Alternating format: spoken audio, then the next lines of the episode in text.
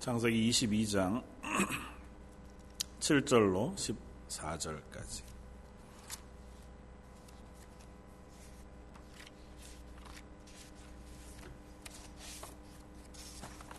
자, 여러분 우리 한 목소리 같이 한번 봉독하겠습니다.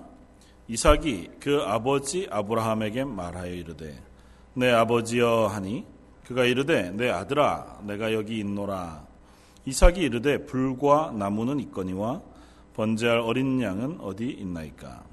아브라함이 이르되 내 아들아 번제할 어린 양은 하나님이 자기를 위하여 친히 준비하시리라고 하고 두 사람이 함께 나아가서 하나님이 그에게 일러 주신 곳에 이른지라 이에 아브라함이 그곳에 제단을 쌓고 나무를 버려 놓고 그의 아들 이삭을 결박하여 제단 나무 위에 놓고 손을 내밀어 칼을 잡고 그 아들을 잡으려 하니 여호와의 사자가 하늘에서로부터 그를 불러 이르시되 아브라함아 아브라함아 하시는지라. 아브라함이 이르되 내가 여기 있나이다 하매 사자가 이르시되 그 아이에게 내 손을 대지 말라. 그에게 아무 일도 하지 말라. 내가 내 아들 내 독자까지도 내게 아끼지 아니하였으니 내가 이제야 내가 하나님을 경외하는 줄을 아노라. 아브라함이 눈을 들어 살펴본즉 한 수량이 뒤에 있는데 뿔이 수풀에 걸려 있는지라 아브라함이 가서 그 수량을 가져다가 아들을 대신하여 번제로 드렸더라. 아브라함이 그 땅 이름을 여호와 이레라 하였으므로 어느 날까지 사람들이 이르기를 여호와의 산에서 준비되리라 하였더라. 아멘. 어, 오늘은 창세기 21장, 22장 말씀을 가지고 나그네의 삶과 믿음의 고백이라고 하는 제목을 함께 은혜를 나누고자 합니다.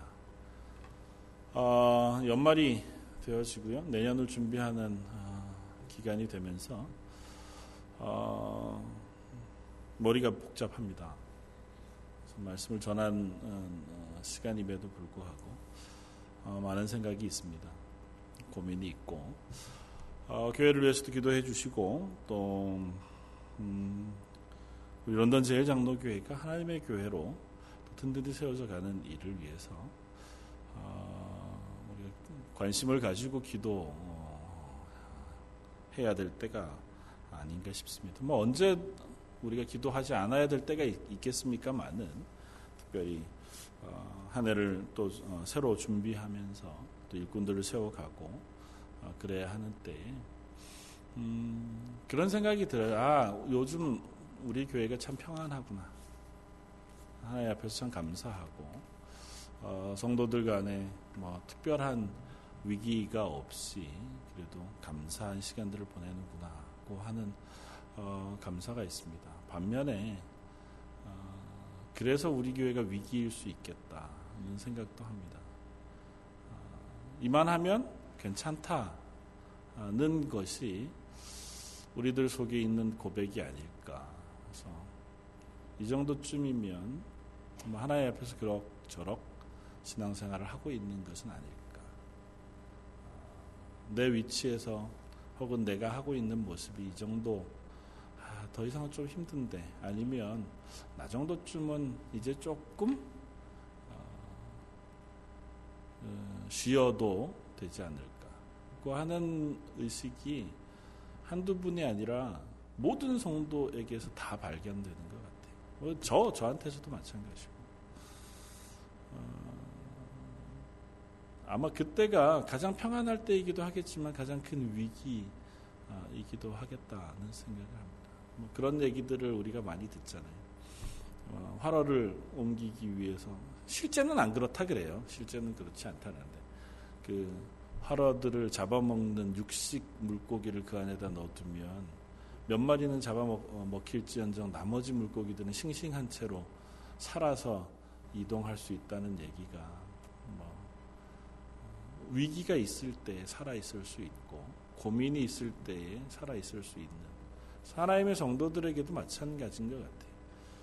내 삶 속에 위기가 있을 때 하나님을 찾게 되고 기도하게 되고 하나님을 의지하면서 하나님을 붙잡게 되고 그러면서 내 신앙이 이렇게 날카로워지고 또 하나님 앞에서 어, 녹이 슬지 않은 그런 신앙을 갖게 되어지는데 반해서 어, 이만하면 괜찮다고 생각하는 순간 아니면 어, 계속 잘 진행되어 온 그래 그렇게 지나가는 순간 어느 순간 우리 속에 녹이 슬고 어, 활력이 어, 사라지고 또 하나님의 은혜가 조금씩 사라지게 되어지는 어, 그런 것은 아닌가 하는 어, 고민을 늘 합니다. 어, 저 스스로를 돌아보면서도 그런 고백을 하고 또 지난주에 내년도 목회를 위해서 준비하러 가서 기도하고 시간을 보내면서도 아, 물론 이제 모든 지도자 혹은 앞선 사람들이 그렇게만 생각하는 게 능사는 아니겠지만 내가 변하지 않고 내가 하나님 앞에서 어, 회복되거나 힘을 내지 않고 다른 이들을 향해 속은 교회를 향해서 힘을 내거나 회복을 요청하는 것만큼 어리석은 일은 없겠다고 하는 생각을 하게 됩니다. 오늘 창세기 21장, 22장 말씀 우리가 너무 잘 아는 말씀이에요. 그리고 어떻게 보면 어, 아브라함 이야기 가운데 하이라이트가 될 만한 이야기가 기술되어 있는데 그걸 그냥 21장, 22장을 그냥 묶어서 오늘 하루에 어, 생각하고자 합니다. 설교를 뭐 서너 번 해도 부족할 만한 본문이고 이야기임에도 불구하고 어, 이 말씀을 한 번에 나누고자 하면서 제목을 나그네의 삶, 어, 그 삶과 어, 우리 믿음의 고백이라고 하는 제목을 단 것은 이 본문 속에서 발견하게 되어지는 그 아브라함의 믿음의 고백 그것이 아브라함이 하나님 앞에서 이제는 믿음의 조상 그리고 하나님의 언약의 확실한 결과가 다 얻어진 때 이제 이삭을 낳습니다.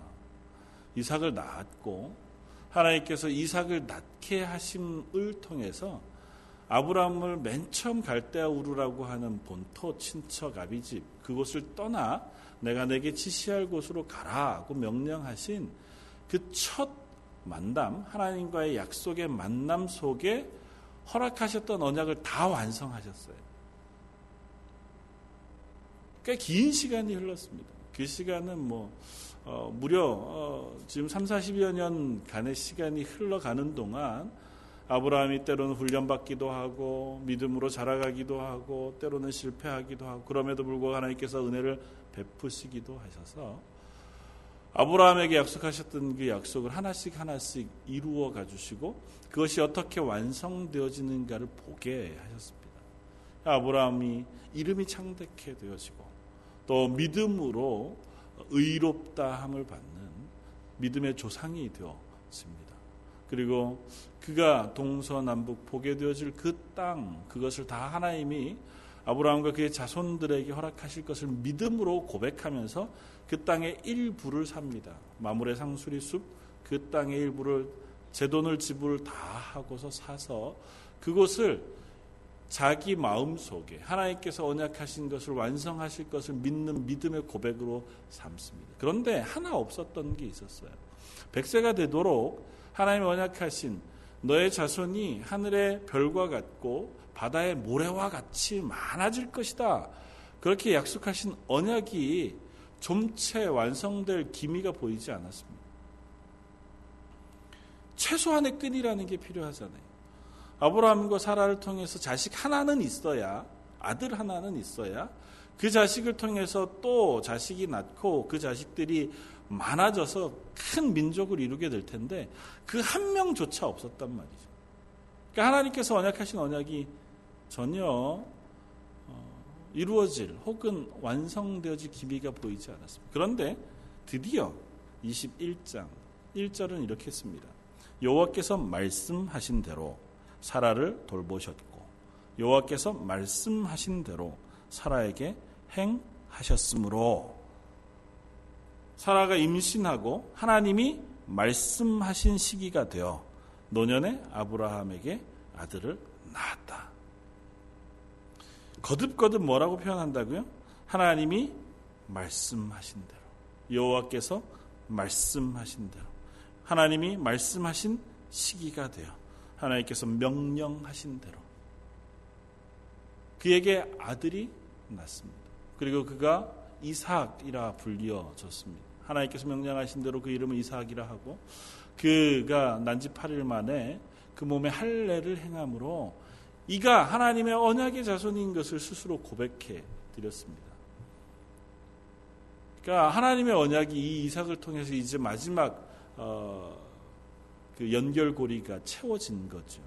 적어도 확인해 볼 수 있는 불가능합니다는 아니고 이 이삭을 통해서 하나님께서 복 주시면 이삭을 통하여 큰 자손이 내게 주어질 수 있다고 하는 그 연결고리는 만들어진 거예요. 그리고 그 표현을 계속해서 하나님께서 말씀하신 대로 여호와께서 말씀하신 대로 하나님께서 약속하신 그렇게 계속해서 표현하고 그리고 결과가 되니라 행해졌다 아들이 나아졌다고 성경은 씁니다. 다시 말하면 하나님께서 언약하신 것은 그대로 되니라. 하나님께서 말씀하시니 그대로 되니라고 하는 것이 이제 아브라함의 인생 속에 완전히 확인이 됐어요. 하나님 말씀하신 모든 약속이 다 이제는 확인이 됐습니다. 이때가 되면 아브라함은 이제는 하나님 앞에서 평안할 때가 되었습니다. 그렇죠. 부호가 되었고 하나님 허락하신 아들도 내게 주어졌고 아들의 이름이 이삭입니다. 하나님이 아브라함과 사라에게 약속하실 때마다 아브라함과 사라가 속으로 웃었어요. 에이, 그럴 리가. 이미 내 나이가 얼마나 많은데. 이미 뭐 아들을 낳을 수 있을 만한 가능성이 0.001%도 없는 그런 수준의 제가 있는데 하나님 말씀하시는 건 감사한데 그냥 이스마엘이나 잘 살게끔 해주십시오. 그랬던 웃음 그것이 바뀌어서 하나님 말씀하신 대로 이루어져서 이삭, 기쁨, 웃음이라고 이름한 아들이 아브라함에게 주어졌어요. 하나님의 약속에 대하여 코드숨 쳤던 그 웃음이 바뀌어서 진심으로 내 마음속에 일어나는 즐거움과 감사로 넘쳐나는 그 아들 이삭을 얻게 되어졌다. 그러니까 뭐 아브라함에게서는 더할 나위 없이 완전한 은혜의 삶을 지금 살고 있는 거죠. 그런데 그렇게 살고 있는 21장 마지막 절은 이렇게 씁니다. 21장 33절 아브라함은 부엘세바에 에셀나무를 심고 거기서 영원하신 여호와의 이름을 불렀으며 그가 블레셋 사람의 땅에서 여러 날을 지냈더라. 21장 이야기는 이삭 이야기, 이스마엘이 어, 이삭을 괴롭히다가 쫓겨난 이야기, 그리고 나서 아비멜렉이 와서 아브라함과 언약하는 이야기가 쭉 기록되어져 있습니다. 그것도 우리가 여러 가지로 살펴볼 것이 있지만 그러나 저는 이 이야기 중에 한 단어 혹은 한 문장을 주목해 보고자 합니다. 그럼 뭐냐 하면 아브라함이 여전히 블레셋 사람의 땅에서 거주하고 있다고 하는 성경의 표현입니다. 굳이 그렇게 쓰지 않아도 되는데 아브라함이 지금 이 아비멜렉의 땅에서 거주할 때 성경은 계속해서 그가 블레셋 사람들 사이에 거하고 있었다. 그가 아비멜렉 왕이 다스리는 그 땅에 거주하고 있다. 그리고 심지어는 오늘 21장 중간에 읽어보면 그가 우물을 파서 이 사막이잖아요. 사막에서 우물을 가진다는 건 생명을 유지할 수 있는, 그러니까 생활의 공간을 가질 수 있다는 의미인데 그 우물을 자꾸 뺏겨요. 아비멜렉의 사람들에게 자꾸 뺏겨서 도망쳐서 다른 곳에 가서 또 우물을 파서 물을 얻고 또 뺏기고 또 뺏기고 이렇게 한단 말이죠. 그런 삶을 여전히 살고 있다는 이야기를 기록해줘요. 다시 말하면 하나님의 언약이 아브라함에게 다 이루어진 그 순간에도 아브라함은 여전히 나그네입니다. 하나님께서 아브라함을 갈대우르를 떠나라고 명령하시고 그에게 약속하신 그 복이 아브라함에게 다 부어졌어요. 아브라함의 인생 가운데 그것이 다 이루어졌습니다. 어쨌든 그것이 이제 실마리가 되었든 시작이 되었든 하나님이 말씀하신 것이 다 그대로 되었어요.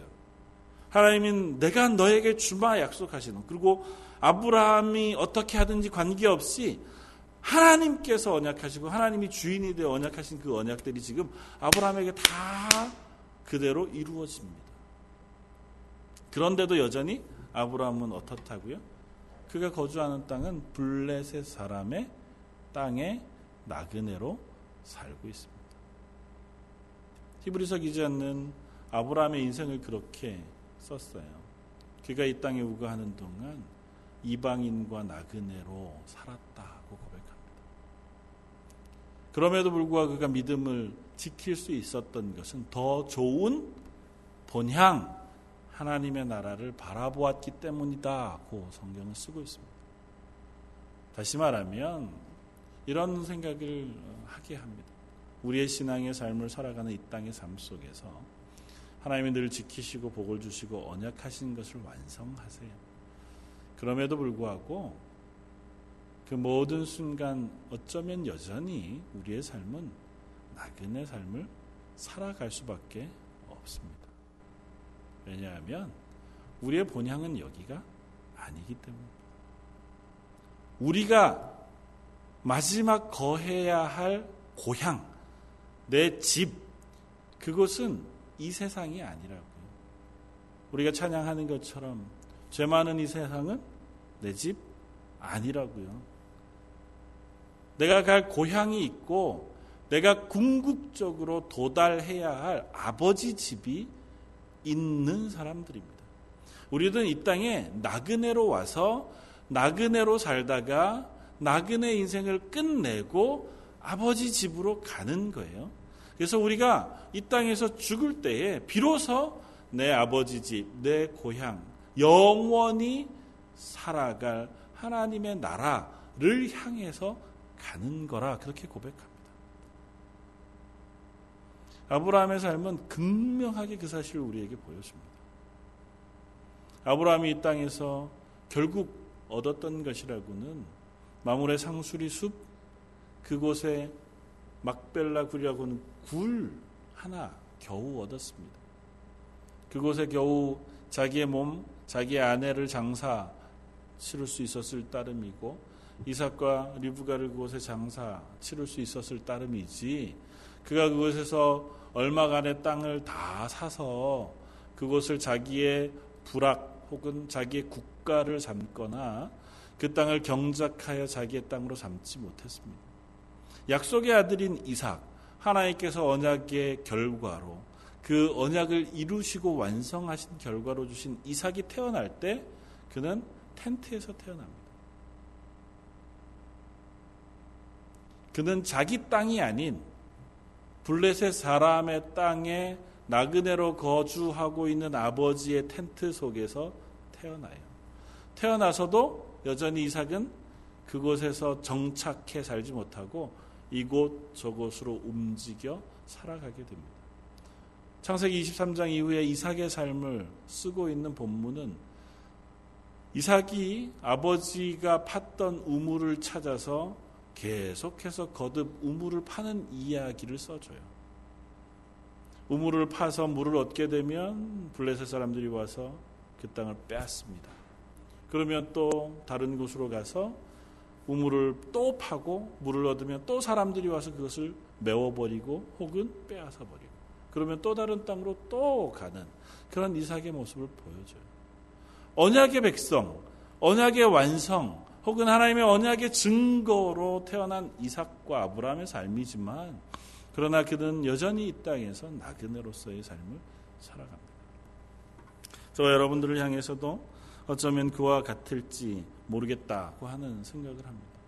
우리가 이 땅에서 하나님의 말씀대로 열심히 잘 살고 믿음의 고백을 잘 하고 하나님의 교회로 든든히 세워져서 내가 하나님 앞에서 섬김 그리고 봉사, 기도, 하나님 앞에서 말씀의 묵상을 열심히 해 가며 살아간다 할지라도 아직은 우리는 여전히 나그네 인생을 살아가고 있는 중이라는 것입니다. 물론 이 가운데서도 여전히 하나님 우리 속에 동행해 주시고 함께 해 주셔서 이미 이 땅에서 하나님의 나라를 누리며 살아갈 수 있는 은혜를 베풀어 주셨지요. 그럼에도 불구하고 완성되지는 않았습니다. 이미 우리는 하나님의 자녀예요. 이미 하나님의 나라를 삽니다. 그러나 아직은 완성되어진 하나님의 백성 또 완성되어진 하나님의 교회도 아니고 아직 완성되어진 하나님의 나라 의 백성으로 살지도 못한다는 거죠. 그래서 여러 가지 것들을 우리가 이해할 수 있습니다. 아, 그래서 여전히 우리에게 아픔과 어려움이 있구나. 여전히 그래서 우리가 완성되지 못한 믿음을 가지고 살아가는구나. 우리가 서로를 바라볼 때 참 부족하구나.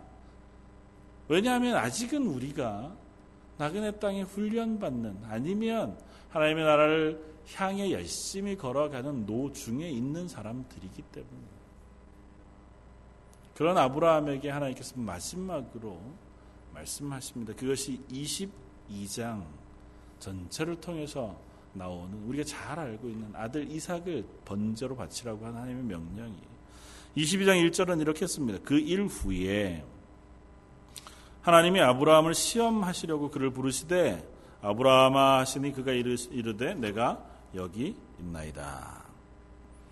하나님께서 이르시되 2절 말씀이 하나님께서 아브라함에게 시험을 내셔서 하신 시험 문제입니다.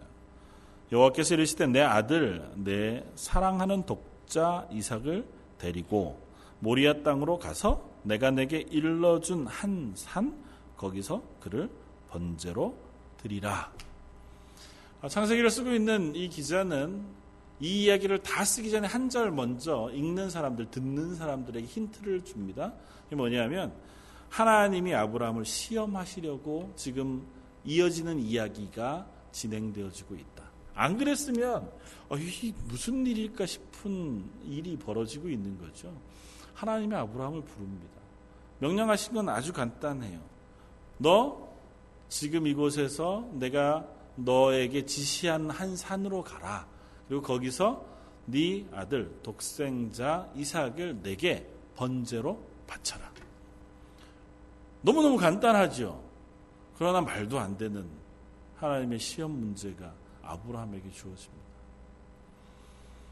아브라함의 일생을 연구한 어떤 분, 어, 아브라함이 제일 처음 하나님으로부터 받았던 명령 혹은 시험 문제가 내 본토 친척 아비집을 떠나 내가 내게 지시할 땅으로 가라는 것이고 마지막 열 번째 들었던 하나님의 시험 문제 혹은 하나님의 명령이 내가 내게 지시할 땅으로 가서 그 산에서 내 독생 아들 이삭을 내게 번제로 드리라고 하는 명령이었다는. 둘 다 똑같이 너 지금 이곳을 떠나라. 그리고 내가 내가 내게 지시할 땅으로 가라고 하는 하나님의 명령으로 되어져 있다는 것. 뭐 어쨌거나 어, 아브라함 입장에서는 정말 당황스러운 명령이 아닐 수 없습니다. 아브라함은 이 사실이 시험인지 모르잖아요. 그냥 나그네로 살고 있습니다. 나그네로 살고 있는 중에 정말 하나님이 약속하신 약속들이 다 내게 이루어졌어요. 이 이삭 때문에 얼마나 큰 기쁨과 감사가 아브라함 속에 있었는지 모릅니다. 백선화된 나이에 불가능한 상황 속에서 그냥 불가능한 게 아니라 완전히 불가능한 상황. 자기가 100세, 아내가 90세. 이미 아내가 아들을 낳을 가능성이 없어진 지가 뭐 한두 해가 아니라 1, 20년이 지난, 한참 지난 때. 하나님께서 정확하게 말씀하시고 정확하게 그때가 되어 아들을 얻게 하셨어요. 야, 이 아들은 정말 하나님이 우리에게 언약을 확인시켜 주시기 위해서 특별하게 주신 아들이구나. 그 사실을 아브라함이 너무 명확하게 알았습니다. 그러니 이 이삭이 얼마나 아름답고 얼마나 기쁨이 되었겠습니까? 잘 자랐어요. 이삭이 이제는 어느 정도 건장한 소년이 되었습니다. 정확하게 몇 년이나 흘렀는지는 잘 알지 못하지만 이삭이 이미 자기 짐을 지고 갈 수 있을 정도의 건장한 소년의 나이가 되었을 만큼 컸어요. 잘 컸죠. 하나님께서 느닷없이 아브라함을 부르셔서 말씀하십니다. 이 아들 이삭, 내가 사랑하는 독생한 아들 이삭을 내가 지시할 그 산으로 가서 번제로 드려라. 번제로 드려라. 이 명령은 단호합니다. 동물을 죽여서 각을 떠서 나무 위에 올려놓고 불태워 드리는 제사를 드리라는 거예요. 에이, 성경이 그렇게 얘기했을 리가 없습니다. 하나님이 그런 제사를 요구할 리가 없잖아요. 하나님은 인신제사, 사람을 드리는 제사를 가증스럽다고 여러 번 표현하세요. 그러니까 사람 육체를 제물로 드리는 제사를 하나님 받으시지 않아요. 하나님께서 사람을 죽이라고 명령하는 일도 없습니다. 특별하게는. 특별히 하나님께서 언약으로 주신 아들 이삭을 드리라고 하는 이 이야기는 좀채 납득할래야 납득할 수 없는 일이에요. 아브라함이 100년을 넘게 살면서 하나님으로부터 이와 같이 납득할 수 없는 이야기를 들어본 적이 없어요. 다른 것들은 대부분 납득할 만 했잖아요. 내가 갈 거냐 말 거냐 결단하는 문제였지 이해할 수 있느냐 없느냐의 문제는 아니었다고요. 고향을 떠나라. 떠나는 게 너무 힘들죠. 사람들이 전혀 나를 알지 못하는 이방인 그 땅의 나그네로 가서 사는 삶을 선택해야 하는 거니까 어쩌면 목숨을 걸어야 할 만큼 되게 힘겨운 문제긴 했으나 그러나 하나님 말씀 자체가 납득 불가능한 정도는 아니었어요. 내가 내게 지시할 땅으로 가면 내가 너에게 복을 줄 것이다. 약속하셨으니까 그걸 믿고 가면 됐습니다. 그런데 이번 명령은 이해 자체가 안 돼요. 내가 아는 하나님의 말씀이라고는 이해될 수 없어요.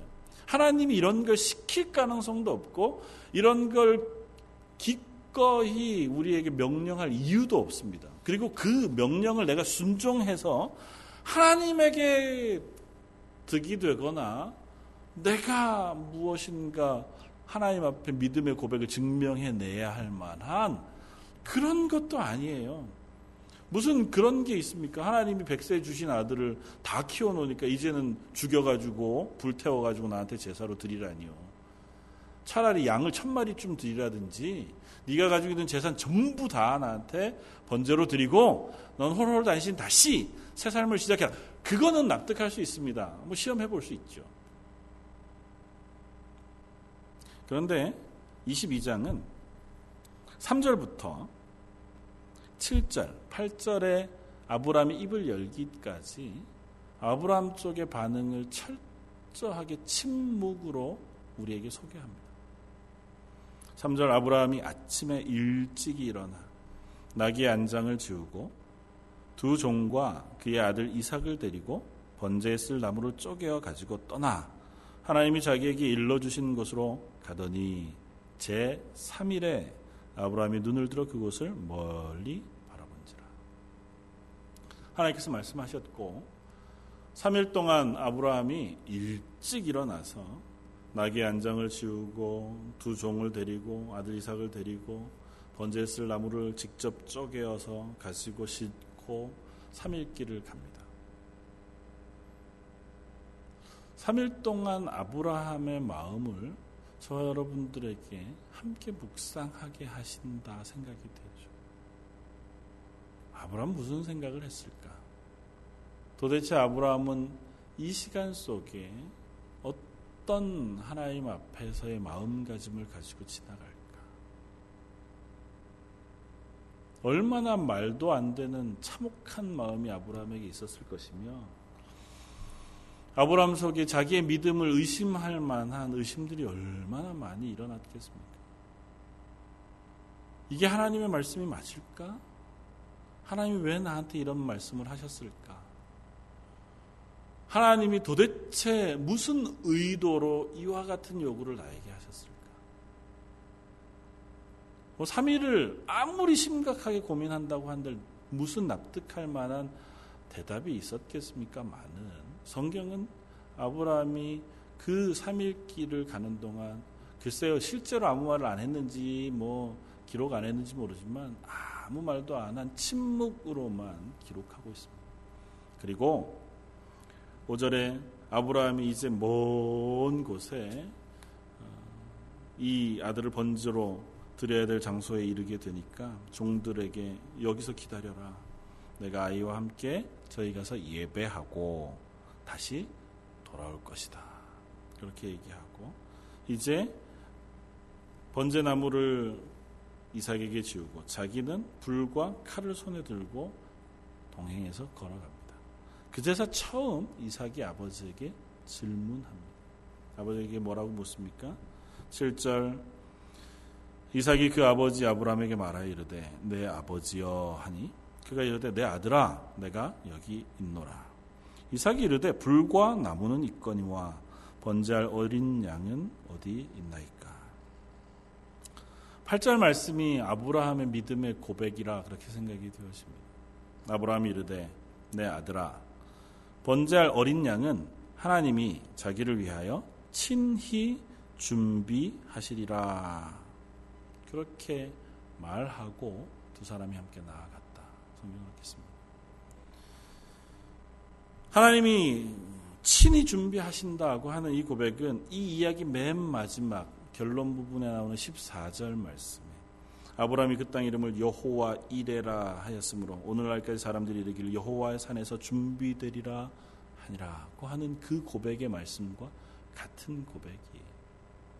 그리고 이 말은 번역되어져서는 하나님께서 자기를 위하여 친히 준비하실 것이다. 그렇게 표현되어져 있지만 원어인 히브리어 표현으로 하면 하나님께서 그 양을 보고 있다고 번역하면 직역한 번역이 됩니다. 하나님께서 보고 계시다. 양이 어디 있습니까? 이삭이 이렇게 물으니까 하나님이 다 보고 계시다. 그렇게 어, 대답을 했습니다. 아브라함이 할 수 있는 믿음의 고백은 그건 거죠. 난 잘 모르겠다. 내가 이 시험의 결과가 무엇인지 또 하나님이 내게 왜 이걸 요구하셨는지 이와 같은 일이 어떻게 내게 이루어지고 이끌어져 갈 것인지 전혀 아무것도 모르겠다. 그러나 이 아브라함의 입을 열고 나온 믿음의 고백은 이겁니다. 이 모든 과정 속에 하나님께서 이것을 보고 계시다고 하는 고백이. 다른 건 모르지만 이렇게 의역해서 우리가 설명할 수 있을지 모르겠습니다. 다 모르겠다. 나도 잘 모르겠고 왜 이런 일이 있는지도 모르겠고 하나님 왜 나한테 이런 것들을 요구하시는지도 모르겠는데 하나 분명한 건 하나님 살아 계시고 하나님 내 인생을 지금도 주관하고 계시다는 사실만큼은 내가 확실히 안다. 아마 그 고백 아닐까요? 하나님의 두 눈이 보고 계시다. 그게 너인지 아니면 또 다로 예비되어진 또 다른 어린 양인지 모르지요. 아브라함은 그것조차 생각할 만한 겨를이 없었는지 모릅니다. 그러나 아브라함의 고백은 그거죠. 긴 침묵 속에 깊은 고민과 깊은 회의 속에 그가 지나온 시간들을 돌아보았을 겁니다. 3일 길을 걷는 동안 얼마나 많은 생각이 그의 머리를 스쳐 지나갔을 거예요. 하나님께서 자기를 부르셨을 때의 일부터 애굽과 애굽의 바로에 혹은 아비멜렉에게서부터 아내 사라를 지킨 일들 혹은 동방의 큰 원정대가 왔을 때 그가 그를 쫓아가 조카 롯을 살려 데리고 온 일, 그리고 소돔과 고모라가 멸망하던 그 모습을 직접 눈으로 보았고 그때 하나님 앞에 기도했던 일들, 그 긴 시간들이 아마 머릿속에 쭉 스쳐 지나가면서 그 하나님께서 백세나 되었을 때 불가능한 상황 속에서 이 아들 이삭을 주셨고 그 이삭을 통해서 내가 긴 시간 지난 뭐 10여 년 시간 넘는 기간 동안 내게 기쁨을 주시고 그 언약의 완성을 보게 하셨다면 그 하나님이 내게 약속 명령하신 거라 것이라면 잘은 모르겠지만 하나님이 무슨 계획이 있으시고 뜻이 있는 것이 아니겠느냐고 하는 고백이 결론적으로 그 속에서 생겨났다는 거죠. 아브라함도 모릅니다. 나중에 신약 기자는 이것을 아브라함이 히브리서 기자는 아들 이삭을 다시 살게 해주실 부활의 믿음을 가졌다고 인정해요. 그러니까 아들 이삭이 죽더라도 하나님께서 그를 다시 허락해 주실 생명의 주인이신 하나님에 대한 믿음의 고백을 아브라함이 하고 있다. 그렇게 표현하기도 하고. 또 다른 면에서는 아마 아브라함은 어떤 모양인지 모르지만 하나님의 명령이라면 어쩔 수 없이 순종할 수 있는 수준까지 이제는 훈련은 되어져 가 있다고 보기도 합니다. 그것이 어떤 것이든 아브라함은 하나님이 내 인생을 보고 계시고 내 인생을 붙잡고 계시고 나와 동행하고 계시다고 하는 사실만큼은 그가 고백할 수 있었습니다. 그것 때문에 내가 이 일이 어떻게 진행될지는 아직 몰라요. 그리고 이것이 그렇다고 해서 하나님이 나와 동행하시는 이 상황이 늘상 승리와 기쁨과 성공과 좋음으로만 끝나지도 않아요. 잘 모르죠. 아들을 죽여야 하는 상황 속에 놓여 있다면 어느 아버지가 그 마음의 기쁨과 감사와 평안으로만 그 일을 수행할 수 있겠습니까? 많은 그러나 아브라함은 그 와중에서도 하나님 앞에 하나님이 이 일을 보고 계시다. 하나님이 준비하실 것이라고 하는 그 고백을 하고 있습니다. 그리고 그 모리아 산이라고 하는 것은 하나님의 눈이 머무는 곳이라고 하는 의미를 가져요.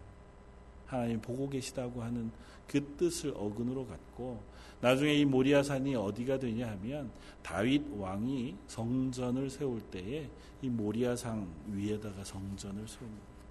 하나님께서 이 성전을 솔로몬을 하여 어, 하여금 세우게 하실 때 미리 다윗으로 하여금 성전 부지를 준비케 하시는데 그 성전 부지가 바로 이 모리아산입니다. 모리아산은 하나님의 눈이 보고 있는 것이에요.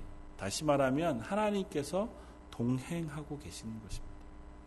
하나님께서 우리와 함께 계신 그것이 성전, 하나님의 성전이고 저와 여러분들의 삶은 그 하나님이 보고 계신 삶을 살아가고 있는 줄 믿습니다.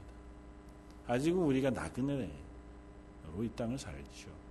나그네의 삶 여전히 블레셋 사람들과 어울려서 그들 사이에서 나그네로 살고 있는 아브라함이지만 그는 그 가운데에서도 내 삶을 하나님께서 보고 계시다고 하는 그 믿음의 고백을 가지고 있었던 것처럼 사랑하는 런던 제일 장로교회 성도 여러분, 여러분들의 삶도 오늘 하루가 여전히 나그네 삶이고 여전히 우리들의 삶이 부족하고 연약하고 실패와 약함이 보이는 시간이라 할지라도 아 그래도 하나님이 나를 보고 계시다. 하나님이 나와 함께 계시다고 하는 믿음의 고백을 가지고 살아갈 수 있는 저와 여러분들 되시기를 주님의 이름으로 부탁을 드립니다. 한번 같이 기도하겠습니다. 우리 한 목소리를 같이 한번 말씀을 생각하면서 기도하면 좋겠습니다. 하나님 저희들의 삶을 아, 붙잡아 주시고 또 하나님의 자녀의 자리에 여전히 세워 주시니 감사합니다. 저희들의 삶을 하나님의 은혜 가운데 서는 삶 되게 해 주십시오. 저희뿐 아니라 저희 런던 제일 장로 교회가 하나님의 눈 아래 서서 하나님과 동행하는 하나님의 은혜를 경험하고 나누고 결단하는 힘 있는 하나님의 교회가 되게 해 주십시오. 우리 한 목소리 같이 한번 기도하고 제가 기도하겠습니다. 감사 잘 받으시겠다 하신 주 저희가 참으 약하고 부족하여 이 땅의 나그네의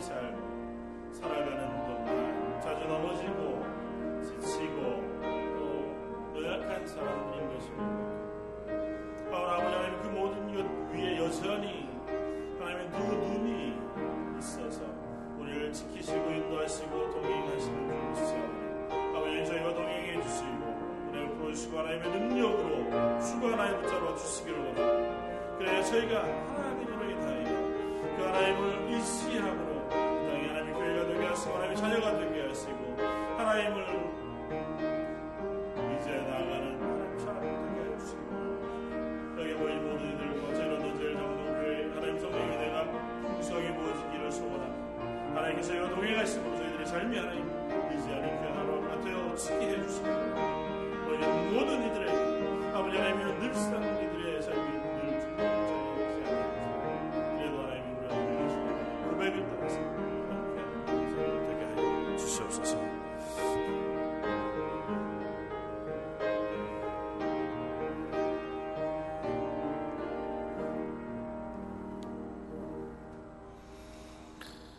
내 아들아 번, 번제할 어린 양은 하나님이 자기를 위하여 친히 준비하실 것이다.